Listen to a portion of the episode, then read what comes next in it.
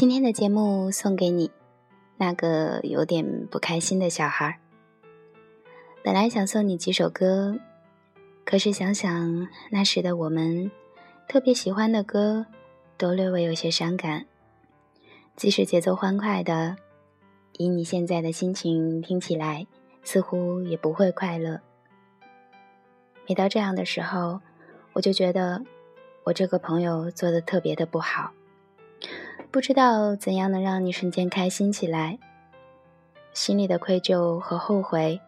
就开始蔓延。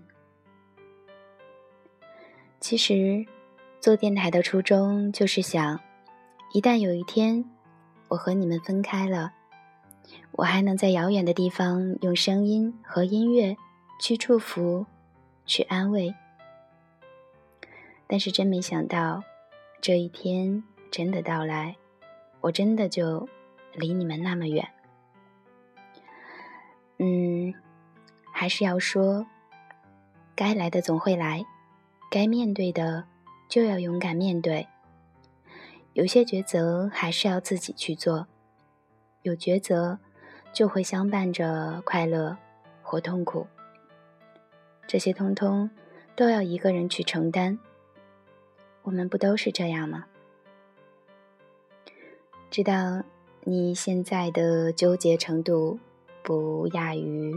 之前的任何时候，只希望这段让你心情不好的日子快点过去，过去就好了。伴着欢笑和眼泪，一步步的向前。这些经历，在以后想想，都是值得的。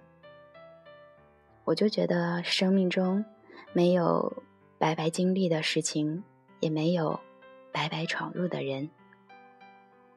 时光并没有辜负我们，我们也没有辜负他。